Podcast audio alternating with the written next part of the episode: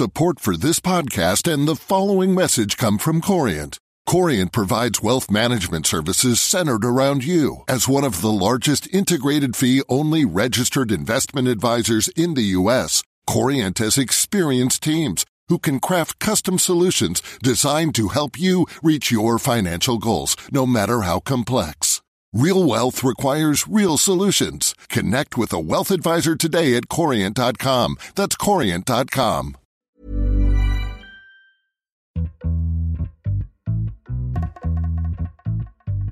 Hello and welcome to Behind the Money. I'm Aimee Keane, a reporter for the Financial Times in New York.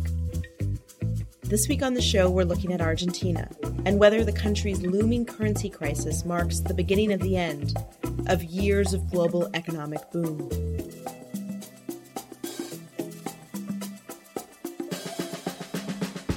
When Mauricio Macri was elected president of Argentina in 2015, international investors poured money into the country and the idea was that as a center right reformer, he would take charge of government spending and corruption and try to normalize an erratic economy.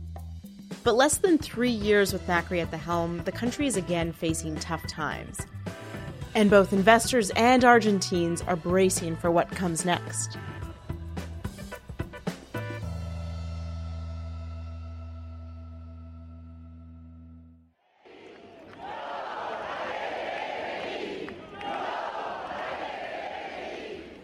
Earlier this month, Argentines took to the street in protest against President Mauricio Macri's request for a $30 billion loan from the International Monetary Fund.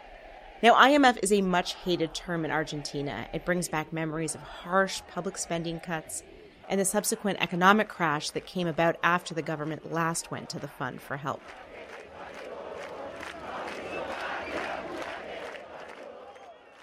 Argentina is a remarkably special case in many ways. John Paul Rathbone is the FT's Latin America editor. The old joke is that there are four economies in the world developed, developing, Japan's, and Argentina's. It's defaulted eight times uh, in the past hundred years or so. It's had hyperinflation twice and gone through 20 IMF supported programs in 60 years, none of which have been particularly successful, especially the last one, which collapsed in debt default and a massive devaluation in 2001. At the time, it was the largest sovereign currency default in the world, over $100 billion. And conditions were so bad in Argentina afterwards that one in five Argentines were unemployed, and the country went through three presidents in the space of a couple of weeks. After the massive debt default in 2001, a husband and wife team came in called Nestor and Cristina Kirchner. The most powerful Argentine couple since Juan and Eva Perón. And they had to deal with the aftermath of the default and devaluation. They refused to settle with creditors and they thumbed their noses at the IMF Opponents and supporters soon found out that he was a fighter, prepared to take tough decisions and make enemies. Among those enemies, many of Argentina's creditors. So basically, they were cut off from capital markets and international capital. Basically, became a closed economy. One of the things, though, that helped the Argentine economy was its rich agriculture and natural resources business. Soybeans and corn are among the country's top exports, and so during the late 90s and the early 2000s, as other emerging markets, like China, were growing rapidly and in need of these exports to fuel the growth, Argentina was able to ride a kind of global commodity boom. And then the commodity boom popped. Nestor Kirchner died, and Cristina Fernandez, his wife, stepped in as president. And that's when Argentina really started to go off the rails.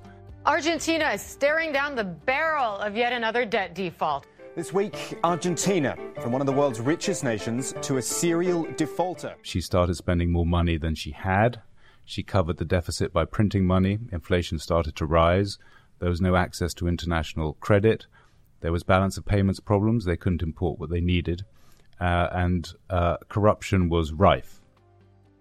And then there were elections in 2015, and Macri, a center right president, Mauricio Macri, uh, won the election to a lot of people's surprise, Argentina's new president, Mauricio Macri, has taken up the reins, heading up a South American country which is deeply divided.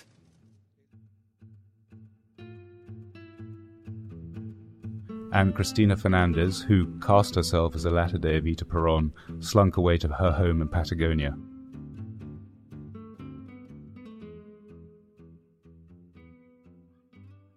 You have a, a modern, forward looking president, former businessman, uh, centre right. He believes in the market but is very sympathetic to social issues, and he's painfully aware, uh, chronically aware of the political constraints of reinventing Argentina to make it normal, as he calls it. Gracias por haber creído, por haber creído que juntos podemos construir la Argentina que soñamos. Gracias. La verdad que. I mean, you have to recognize that for the international investing community and most onlookers, the arrival of President Mauricio Macri was an absolute godsend. That's the voice of Gillian Tett, the FT's US managing editor. Suddenly, it had a well spoken, slick, charming, telegenic, good looking president who said all the right things on the world stage, that after his predecessors was really quite a big contrast. We have started a, a new political stage. There is a new Argentina based not.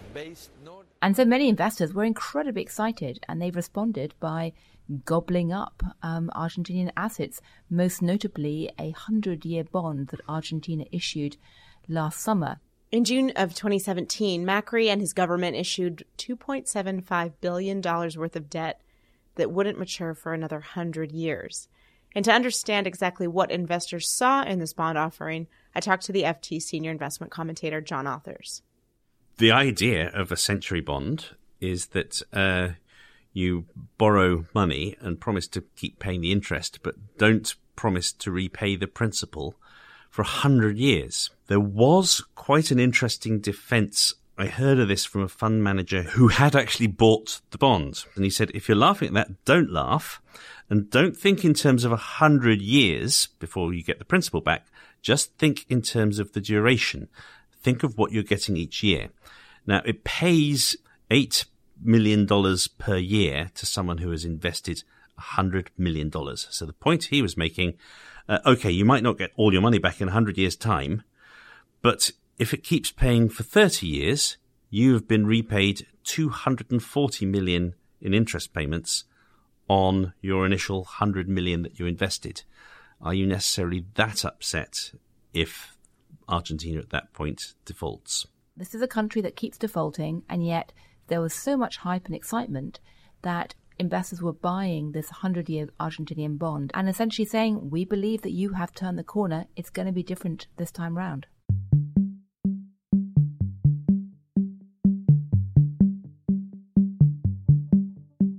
So he comes to power, and you have to imagine a house, as it were, that's in extreme disarray. There are cobwebs and broken furniture, and basically he cleans house and reinstalls basic things like servers that have been ripped out of the ministry. So some of it is very basic housekeeping.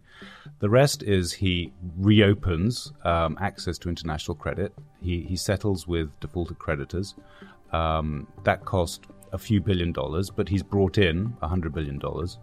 And the reason why uh, Argentina has borrowed so much from an economic point of view is that he wanted the change to a more modern or normal economy, as he calls it, uh, to be gradual, and that required financing to, to tidy the country through.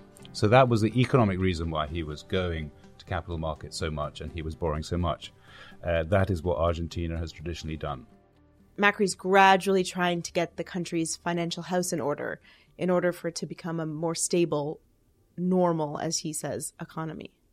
Everything was going fine. Argentina, because it's a serial defaulter, is a very cunning and savvy debt operator, it knew that these ultra low interest rates globally weren't mm. going to last. So he front loaded the borrowing.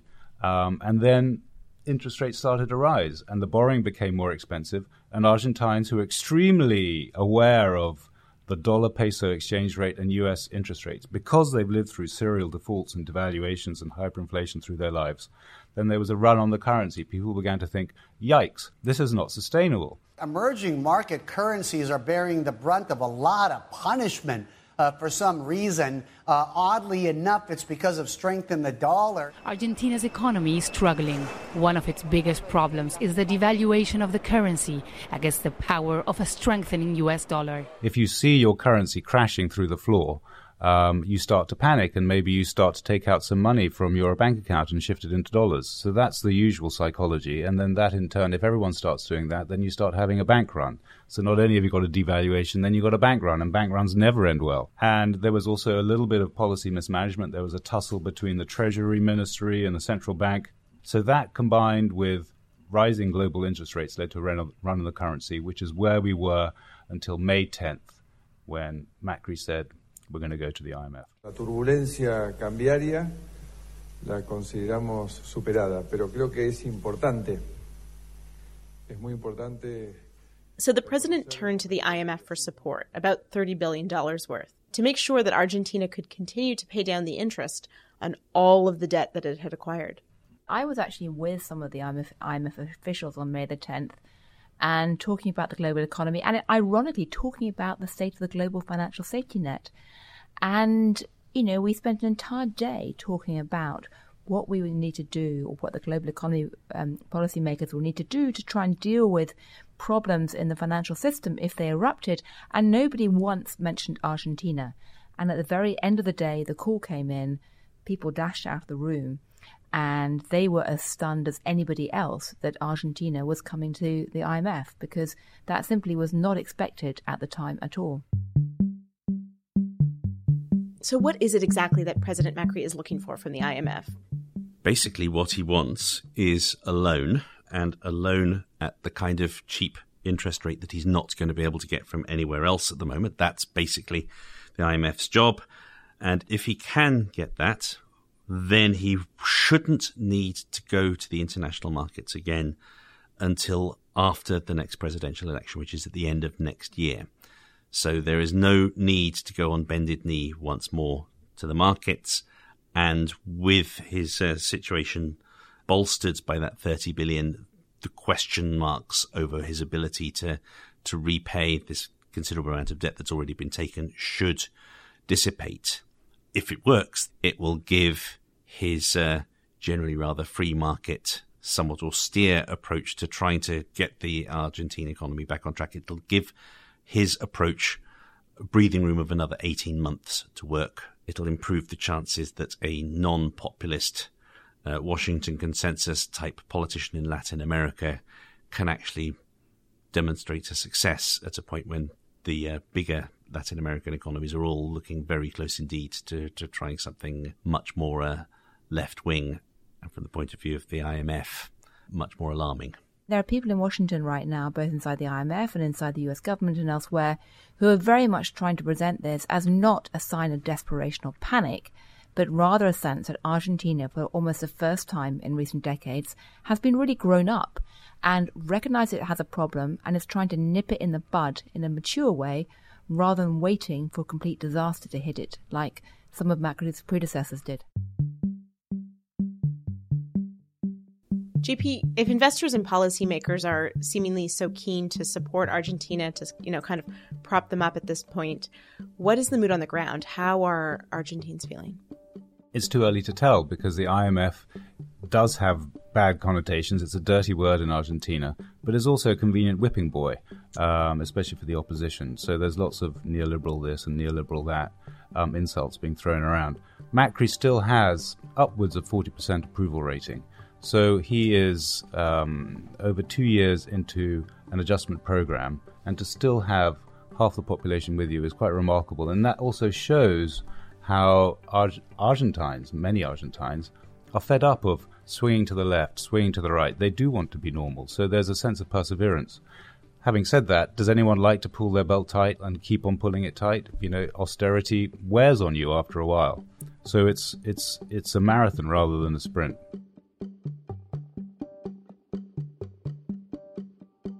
There are two other important points to realise as well, which is firstly, um, right now there is concern that we could be at the beginning of a series of emerging market um, hiccups or shocks, and certainly policymakers don't want that to occur.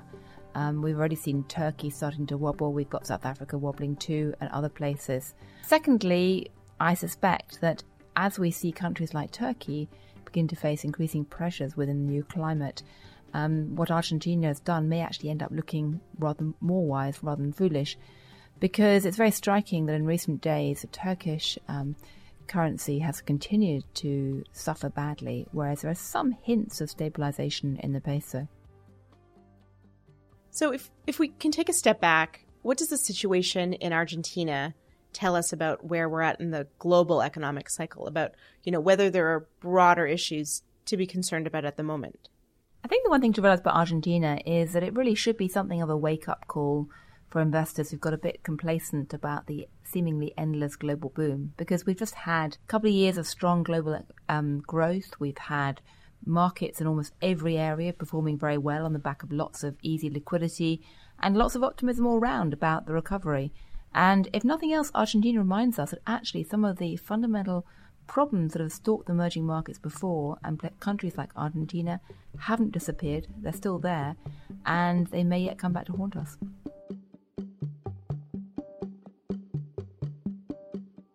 For the most part, I think while what matters most about this is what effect it's going to have on the lives of Argentines, who've had a pretty unfairly bad go of it for a long time now. Certainly, it does play quite worryingly into this sense that the global financial cycle has peaked and is starting to turn in the other direction. That's why the dollar has started to strengthen, creating these issues for Argentina in the first place, because financial conditions here in the US actually are beginning to tighten. And while, as I said, there were there there are justifications for lending to a country like Argentina for a hundred years, uh, it's very hard to see that other than as some kind of a signal uh, of a market top. Does this fit into a picture that we have finally reached the top of this very weird cycle that the world economy has been in ever since the crisis almost 10 years ago? Yes, it absolutely does fit into that picture. I guess the question now, whether people like the IMF, uh, Christine Lagarde, and uh, President Macri can manage things better than they were managed 10 years ago, and whether we can have an orderly slowdown rather than another all out disaster. There's certainly no reason why we have to have a disaster. It certainly looks to me like there's every reason why we should expect things to start slowing down from here.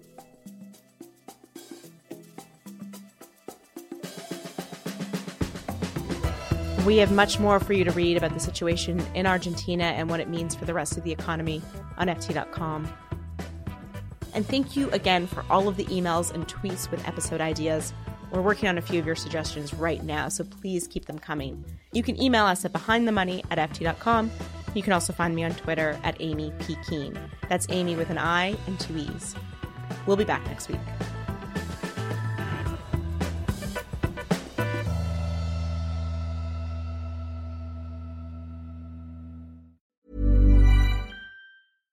Support for this podcast and the following message come from Corient. Corient provides wealth management services centered around you. As one of the largest integrated fee only registered investment advisors in the U.S., Corient has experienced teams who can craft custom solutions designed to help you reach your financial goals, no matter how complex.